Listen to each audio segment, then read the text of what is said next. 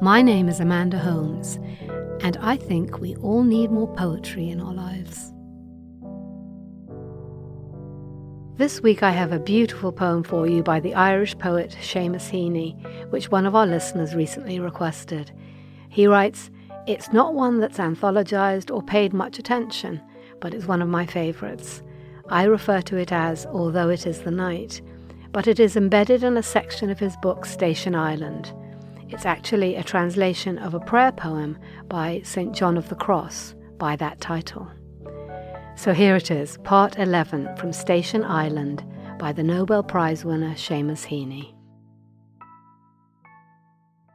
As if the prisms of the kaleidoscope I plunged once in a butt of muddied water surfaced like a marvellous lightship, and out of its silted crystals a monk's face that had spoken years ago from behind a grille spoke again about the need and chance to salvage everything, to re envisage the zenith and glimpsed jewels of any gift mistakenly abased.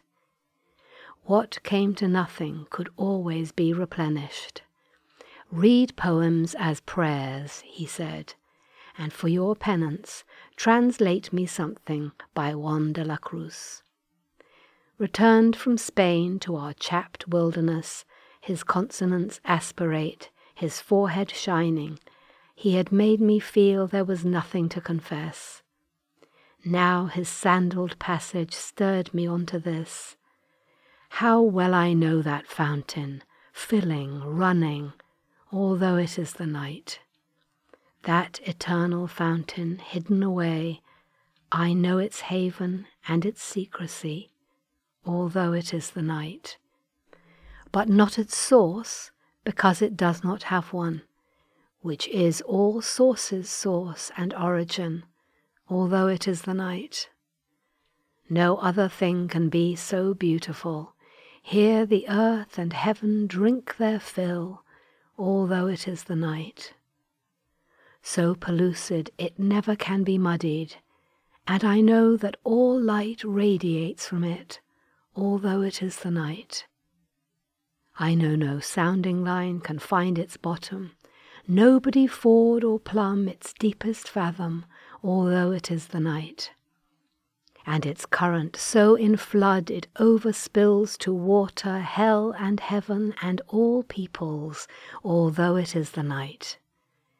And the current that is generated there, as far as it wills to, it can flow that far, although it is the night and from these two a third current proceeds, which neither of these two I know precedes, although it is the night. This eternal fountain hides and splashes within this living bread that is life to us, although it is the night. Hear it calling out to every creature and they drink these waters, although it is dark here, because it is the night. I am repining for this living fountain. Within this bread of life I see it plain, although it is the night.